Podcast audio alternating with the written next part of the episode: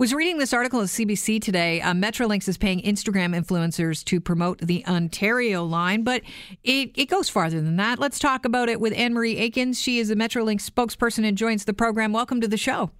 Oh, thanks for having me. These Instagram influencers, they are people that are for people that aren't aware about of who an influencer is. It's someone that has a lot of followers on social media.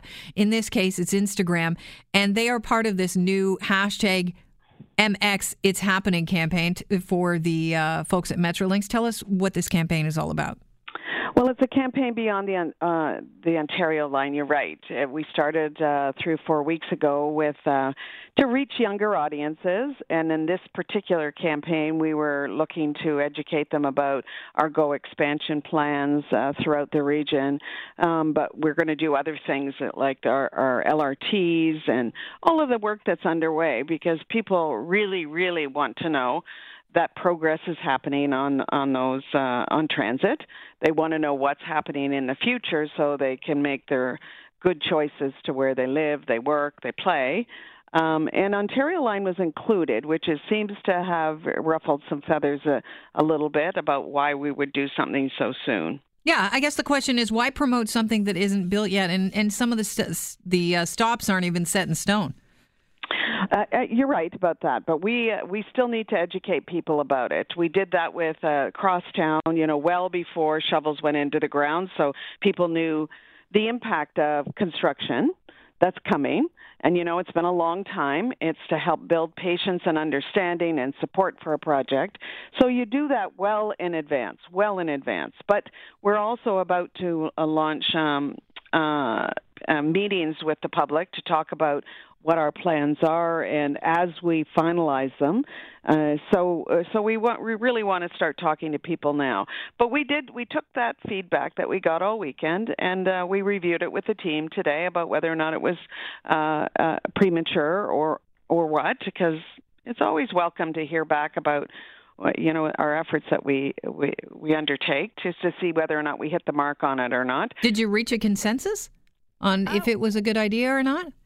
Uh, not a hundred percent, but it is. Everybody has a different viewpoint of when you go out and when you talk about it. But it, I think there were a lot of things that we did agree on. Is one is uh, the platform Instagram and other new ones that are happening. Something called TikTok or something. There, those are the platforms you reach younger demographics, and uh, that's important that we build uh, uh, transit supporters and because uh, uh, why is that? Aren't isn't this the demo that already really like they don't want to drive? They already want to be in cars. Don't you already have that demo? Oh, shockingly, no. Uh, they a lot of people do, but uh, that are younger. But uh, uh, no, you have to raise transit riders, and often you you see the number of cars out there. A lot of people take cars. A lot of young people take Ubers uh, rather than take transit. So I think, um, and they're the ones. You know, it takes us a long time to build transit and they're going to be getting older and making their uh, decisions about life decisions, like where they're going to work, where they're going to move to uh, in the future. So you have to get reach people early. We know it's a really effective way to reach younger people. That's on the Instagram. It is. Yeah. very effective. Is this money that would have otherwise been spent on traditional media advertising, or is it on top of uh, the normal public education campaigns?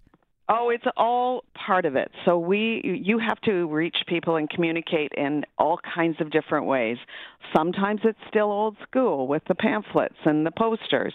Some but oftentimes uh, it's in 2019 you reach them in different ways where they are and uh and plus it's much more economical it's uh, affordable it's yeah most of us have have done have posted on social media so it seems very easy to do how economical is it like what's the cost for something like this so they don't want it. We've got 11 influencers that we've engaged with, and their contracts are confidential because we don't want to influence the next time we do this how much we pay people.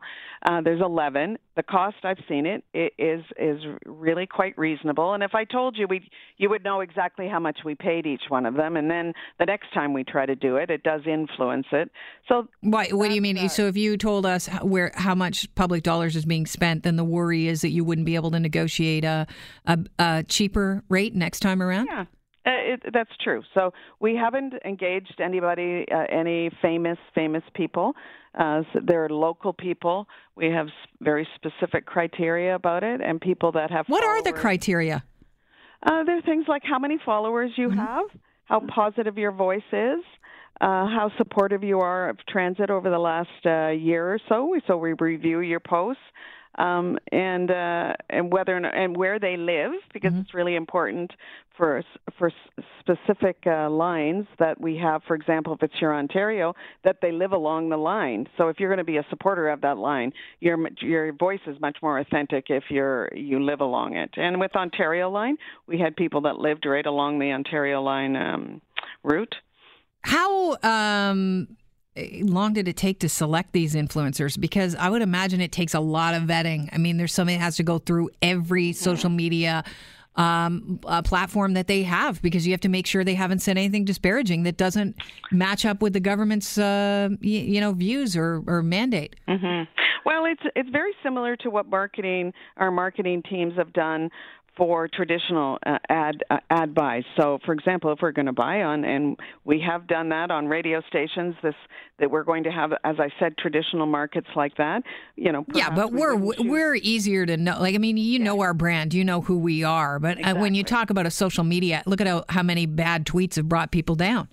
Oh, exactly. But uh, yeah, but that's just it's public. So it's it's not hard to research people and to look at what they've done because our lives are so public now uh, to to ensure that their brand. And if it doesn't work out with a particular person, Yeah. if they're vo- you know Next. it's it's next exactly. What next. can people apply if they want to be part of the next wave? Because it sounds like you've got more plans for Instagram uh, influencers.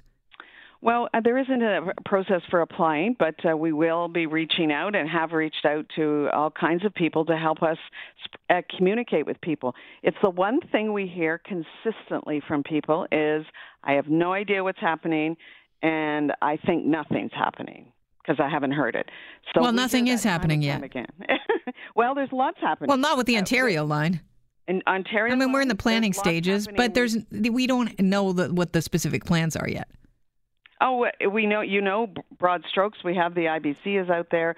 We uh, but we need to fine tune it and design it. That happens with every single solitary plan we ever. Uh, for example, Crosstown. Yeah. We were at this stage years ago with Crosstown, and now we're reaching the thank God the end of the line for it, and it's uh, it's it's going to open. Uh, it, we can actually see it happening. So uh, it, that happens with every transit line. But we have an we have an urgent task, and that is making sure we get all of these transit uh, lines built. Let me just ask you this. I mean, obviously, there's an appetite for the Ontario line. People want, uh, especially the TTC, they just want it to happen, right? So, isn't it just uh, inevitable that people are going to ride it anyways? Oh, not not not necessarily at all. You still have to tell people about it. Um, I was riding on the Stouffville line this weekend. That's we just brand new opened uh, Stouffville service on the weekend, and uh, we reduced the price at Kennedy. But people just don't. But that's Go about it. Service, not the TTC. No, I, I agree, but those are uh, that doesn't. You need to. You open a new line. You need to still market it, just like TTC is doing for their new subway stations. You have to market it to the people so that they, the, the people that have been used to driving, we can convince them to get out of their car and get into transit. That's a hard task. Yeah, that's for sure. A lot of people in their cars right now listening. Anne Marie Aikins, you have yourself a fantastic afternoon. Oh, thanks for having me. Cheers. Thanks for being here. All right, it's Global News Radio 640 Toronto.